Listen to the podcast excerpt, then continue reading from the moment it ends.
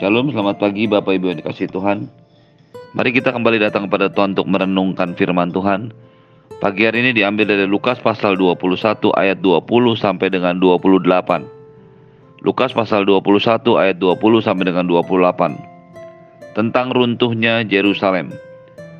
Apabila kamu melihat Yerusalem dikepung oleh tentara-tentara, ketahuilah bahwa keruntuhannya sudah dekat. Pada waktu itu orang yang berada di Yehudia harus melarikan diri ke pegunungan. Dan orang-orang yang berada dalam kota harus mengungsi. Dan orang-orang yang berada di pedusunan jangan masuk lagi ke dalam kota. Sebab itulah masa pembalasan di mana akan genap semua yang ada tertulis. Celakalah ibu-ibu yang sedang hamil atau yang menyusukan bayi pada masa itu. Sebab akan datang kesesakan yang dahsyat atas seluruh negeri dan murka atas bangsa ini dan mereka akan tewas oleh mata pedang dan dibawa sebagai tawanan ke segala bangsa. Dan Yerusalem akan diinjak-injak oleh bangsa-bangsa yang tidak mengenal Allah. Sampai genaplah zaman bangsa-bangsa itu. Dan akan ada tanda-tanda pada matahari, bulan, dan bintang-bintang. Dan bumi, bangsa-bangsa akan takut dan bingung menghadapi deru dan gelora laut Orang-orang mati ketakutan karena kecemasan berhubung dengan segala yang akan menimpa bumi ini. Sebab kuasa-kuasa langit akan goncang. Pada waktu itu orang akan melihat anak manusia datang dalam awan dengan segala kekuasaan dan kemuliaannya. Apabila semuanya itu mulai terjadi, bangkitlah dan angkatlah mukamu, sebab penyelamatanmu sudah dekat. Bapak Ibu yang dikasih Tuhan, kita sudah belajar dari ayat-ayat sebelumnya bahwa Tuhan Yesus ditanya oleh beberapa orang muridnya, kapan itu akan terjadi? Yang ditanyakan oleh muridnya adalah ketika Tuhan Yesus menyatakan nubuatan, penilaian pribadinya tentang bait Allah. Ketika beberapa orang berbicara tentang bait Allah dan mengagumi bangunan yang dihiasi dengan batu yang indah, dan berbagai macam barang persembahan. Tuhan Yesus kemudian menjelaskan, akan kamu lihat akan datang harinya di mana tidak ada satupun batu yang akan dibiarkan terletak di batu yang lain. Semuanya akan diruntuhkan. Ketika murid-murid Yesus bertanya kapan atau bila mana hal itu terjadi, Tuhan Yesus tidak menjawabnya dengan tepat kapan atau bila mana waktu itu akan terjadi, tetapi justru dia ingin menyampaikan sikap-sikap yang akan ditunjukkan, yang harus ditunjukkan oleh orang-orang ketika peristiwa penghancuran itu terjadi. Dan kemudian Tuhan Yesus melanjutkannya dengan ayat-ayat yang kita baca.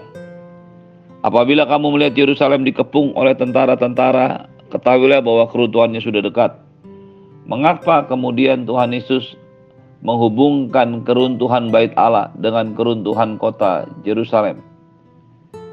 Karena keruntuhan bait Allah yang dipertanyakan oleh murid-muridnya yang merupakan jawaban atas pernyataan Tuhan Yesus bahwa bait Allah akan diruntuhkan adalah sebuah satu kesatuan cerita. Keruntuhan bait Allah tidak akan terjadi sebelum keruntuhan Yerusalem itu terjadi. Dan faktanya kurang lebih 40 tahun kemudian ketika terjadi pemberontakan oleh orang Yahudi terhadap pemerintahan Romawi dimulai dari tahun 66 Masehi terjadi pemberontakan dan akhirnya pemerintahan pusat Romawi mengirimkan pasukan dan jenderal-jenderal terbaiknya untuk menguasai kembali Yerusalem ketika Maret tahun 70 Jenderal Titus diutus untuk mengepung Yerusalem. Dia mengambil tindakan untuk mengepung kota Yerusalem, menutup gerbang-gerbang dari luar, tidak mengizinkan orang keluar dari sana. Ketika beberapa bulan terjadi pengepungan, maka tidak ada suplai makanan yang bisa masuk lagi ke dalam kota yang dikelilingi oleh tembok di Yerusalem. Hal ini mengakibatkan tentara yang bertugas menjaga pasukan yang bertugas untuk menjaga tembok Yerusalem menjadi lemah dan memudahkan pasukan Romawi untuk menembus dan menghancurkannya. Karena kemarahan yang sangat besar yang dilakukan oleh orang-orang Romawi, pasukan Romawi, mereka bahkan membunuh semua orang yang masih tinggal di dalam kota Yerusalem, membakar habis. Sejarawan Flavius Josephus menuliskan orang-orang Yahudi yang mati dibunuh, dilemparkan keluar tembok begitu saja tanpa dikubur. Dan ketika peristiwa itu terjadi, mereka bukan hanya menyerbu kota Yerusalem, tapi mereka juga meruntuhkan bangunan-bangunan yang ada di dalamnya, termasuk bangunan Bait Allah. Mereka membakar habis semua bangunan, sehingga Bait Allah pun dibakar habis. Alat-alat perkakas, perhiasan, bangunan yang terbuat dari emas, ketika api mulai padam, dikumpulkan dan dibawa pergi tepatlah seperti apa yang dikatakan oleh Tuhan Yesus tentang kehancuran bait Allah. Tidak ada satu batu yang terletak di batu yang lain. Itu adalah sebuah peristiwa yang terjadi 40 tahun kira-kira setelah Tuhan Yesus menyatakan bahwa bait Allah tidak akan ada lagi. Tidak ada satu batu yang terletak di batu yang lain. Dalam artian hancur lebur. Ayat 21 mengatakan, pada waktu itu orang-orang yang berada Yudea harus melarikan diri ke pegunungan. Orang-orang yang ada dalam kota harus mengungsi. Orang-orang yang berada di pedusunan jangan masuk lagi ke dalam kota. Sejarah mencatat memang penganiayaan, pembunuhan, penyiksaan yang dilakukan prajurit Romawi terhadap penduduk yang ada di kota Yerusalem, terutama orang-orang Yahudi sangatlah besar, sangatlah berat.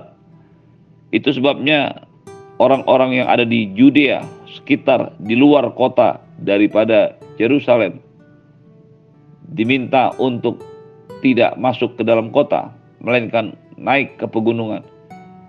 Mereka harus berusaha melarikan diri ke pegunungan. Demikian juga dengan orang-orang yang ada di pedusunan, kota-kota kecil yang berada di sekitar Yerusalem.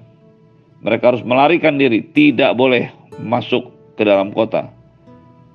Bahkan kalau bisa orang-orang yang ada dalam kota mereka harus mengungsi. Beberapa tahun kemudian penghancuran orang-orang Yahudi yang dilakukan oleh orang-orang Romawi membawa mereka masuk ke dalam satu benteng terakhir orang Yahudi yang ada di Masada di atas laut mati. Itulah benteng terakhir Rom Yahudi yang dihancurkan oleh orang-orang Romawi. Dan sejak itu mereka semua tersebar ke segala tempat, ke seluruh dunia. Seperti fakta yang terjadi hari-hari ini sebelum negara Israel berdiri kembali di tahun 1948. Apa yang dikatakan oleh Tuhan Yesus tentang penghancuran bait Allah berhubungan dengan penghancuran kota Yerusalem apa yang terjadi dengan bait Allah menjadi sebuah anti klimaks dari bangunan yang tadinya diminta dibangun untuk menyatakan kehadiran dan kemuliaan Tuhan. Bait Allah yang pertama dibangun oleh Salomo sekitar tahun 1980 sebelum Masehi. Tapi kemudian dihancurkan ketika Yerusalem diserbu tahun 586 70 tahun kemudian kira-kira bait Allah yang kedua dibangun dan kemudian diperbesar, diperluas oleh Herodes. Diperindah, dipermegah oleh Herodes sekitar tahun 515 sebelum Masehi. Dan 600 tahun kemudian sekitar tahun 70 Masehi bait Allah itu kembali dihancurkan rata dengan tanah. Tidak ada satu bata pun yang berdiri di atas bata yang lain. Apa yang kita bisa dapatkan dari semua ini? Bait Allah tanpa Allah hanya berupa bangunan kosong yang tidak ada artinya. Bait Allah yang ditetapkan Tuhan menjadi rumah kediaman, rumah untuk menyatakan kehadiran dan kemuliaan Tuhan. Menjadi tidak ada artinya tanpa kehadiran Allah. Yang kedua, semua yang bersifat yang berasal dari dunia ini akan hancur tidak akan kekal.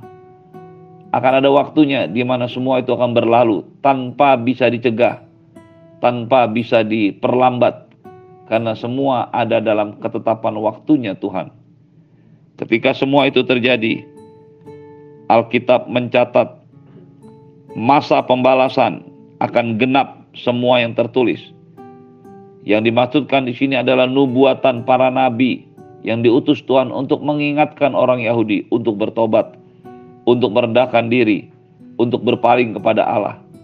Bangsa yang menjadi bangsa pilihan Allah tidak bisa melepaskan diri dari ketetapan dan firman Allah. Firman Tuhan tidak pernah mengajarkan kepada kita bahwa Allah lah yang menghancurkan orang Yahudi. Tapi firman Allah mengajar kepada kita, Allah mengizinkan itu terjadi sesuai dengan firman-Nya tapi penghancuran, pembunuhan yang sadis, penganiayaan itu bukanlah ide daripada Tuhan. Tetapi ketika bangsa Israel keluar dari perjanjiannya, tidak lagi menempatkan Tuhan, tidak lagi memikirkan Tuhan dalam bait Allah. Bahkan mereka membuat Tuhan-Tuhan yang baru di dalam bait Allah. Imam besar, imam kepala, ahli Taurat, orang-orang Farisi, tua-tua Yahudi. Mereka membuat aturan-aturan yang baru aturan-aturan yang membawa mereka menjadi penguasa atau Tuhan yang baru. Mereka kelihatannya beribadah kepada Tuhan, tetapi sebenarnya mereka tidak mengenal, tidak memahami hati Tuhan yang sesungguhnya. Inilah juga yang dialami oleh Rasul Paulus, seorang rabi didikan dari rabi besar Gamaliel yang betul-betul menerapkan syariat atau tata cara hidup orang Farisi tetapi sebenarnya dia tidak mengenal Tuhan itu yang sesungguhnya.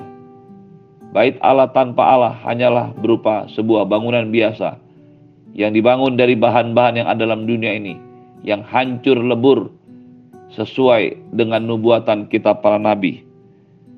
Celakalah ibu-ibu yang hamil atau menyusukan bayi, sebab akan datang kesesakan yang dahsyat atas seluruh negeri dan murka atas bangsa ini mereka akan tewas oleh mata pedang, dibawa sebagai tawanan ke segala bangsa.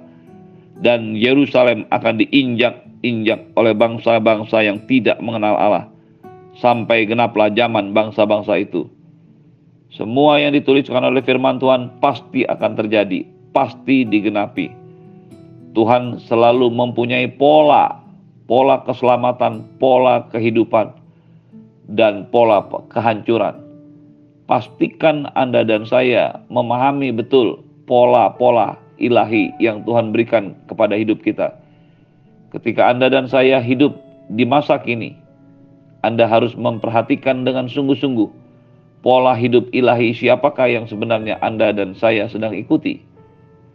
Karena apa yang menjadi pola ilahi Allah, itulah yang akan terjadi di masa yang akan datang ketika Anda dan saya terus menjalani kehidupan ini akan ada tanda-tanda pada matahari dan bulan dan bintang-bintang. Dan di bumi bangsa-bangsa akan takut dan bingung menghadapi deru dan gelora laut. Perhatikanlah bahwa apa yang terjadi, apa yang Tuhan rencanakan, apa yang Tuhan tetapkan atas umatnya, umat pilihannya, itu akan berimbas pada kota tempat di mana mereka tinggal. Bahkan secara keseluruhan pada dunia. Akan ada tanda-tanda pada matahari, bulan, dan bintang dan di bumi bangsa-bangsa akan takut dengan bingung menghadapi deru dan gelora laut. Orang akan mati ketakutan karena kecemasan. Hari-hari ini semuanya sedang terjadi. Ketika Tuhan Yesus menyatakan tentang hal ini, sekali lagi dalam konteks dia berbicara tentang kehancuran bait Allah dan kota Yerusalem. Tetapi ketika dia sudah menyampaikan hal ini, maka dia memperluas menjadi sebuah keadaan yang sama yang akan terulang kembali terjadi pada kehidupan setiap orang percaya. Orang-orang akan mati karena kecemasan berhubung dengan segala yang akan menimpa bumi ini. Sebab kuasa-kuasa langit akan goncang. Siapa yang menguasai Jerusalem, siapa yang menguasai bait Allah pada waktu itu, siapa yang menguasai pemerintahan-pemerintahan kota, Siapa yang menguasai orang-orang Yahudi? Mereka lah yang dianggap sebagai kuasa-kuasa langit, kuasa-kuasa yang ditunjuk langit. Sekalipun sebenarnya mereka mengangkat diri mereka sendiri semua akan goncang, semua akan hancur. Pada waktu itu orang akan melihat anak manusia datang dalam awan dan segala dengan segala kekuasaan dan kemuliaannya. Apabila semuanya itu mulai terjadi, bangkitlah dan angkatlah mukamu, sebab penyelamatanmu sudah dekat. Allah ada di balik semua peristiwa itu. Allah bukan penghancur kota Yerusalem, bukan penghancur bait Allah. Tapi Allah mengizinkan semua itu terjadi dalam kontrol dan kehendaknya. Bukan karena Allah merencanakan, bukan karena Allah ingin membunuh mereka, tetapi Tuhan mengizinkan itu terjadi karena ketidaktaatan mereka. Karena mereka beralih daripada Allah kepada Tuhan-Tuhan kecil yang baru yang menjadi penguasa dalam hidup mereka. Bait Allah tanpa Allah hanya berupa bangunan biasa yang akan binasa. Bait Allah dan semua yang berasal dari dunia ini akan punya waktu yang terbatas. Semuanya akan berlalu, tapi firman Tuhan yang hidup selama-lamanya. Terimalah berkat yang berlimpah dari Bapa di surga, cinta kasih dari Tuhan Yesus, penyertaan yang sempurna dari Roh Kudus menyertai hidupmu hari ini dan sampai selama-lamanya. Di dalam nama Tuhan Yesus semua yang percaya katakan amin. Shalom, selamat pagi. Selamat beraktivitas, bekerja dalam hidupmu dengan fokus selalu kepada Tuhan yang adalah sumber kekekalan kita.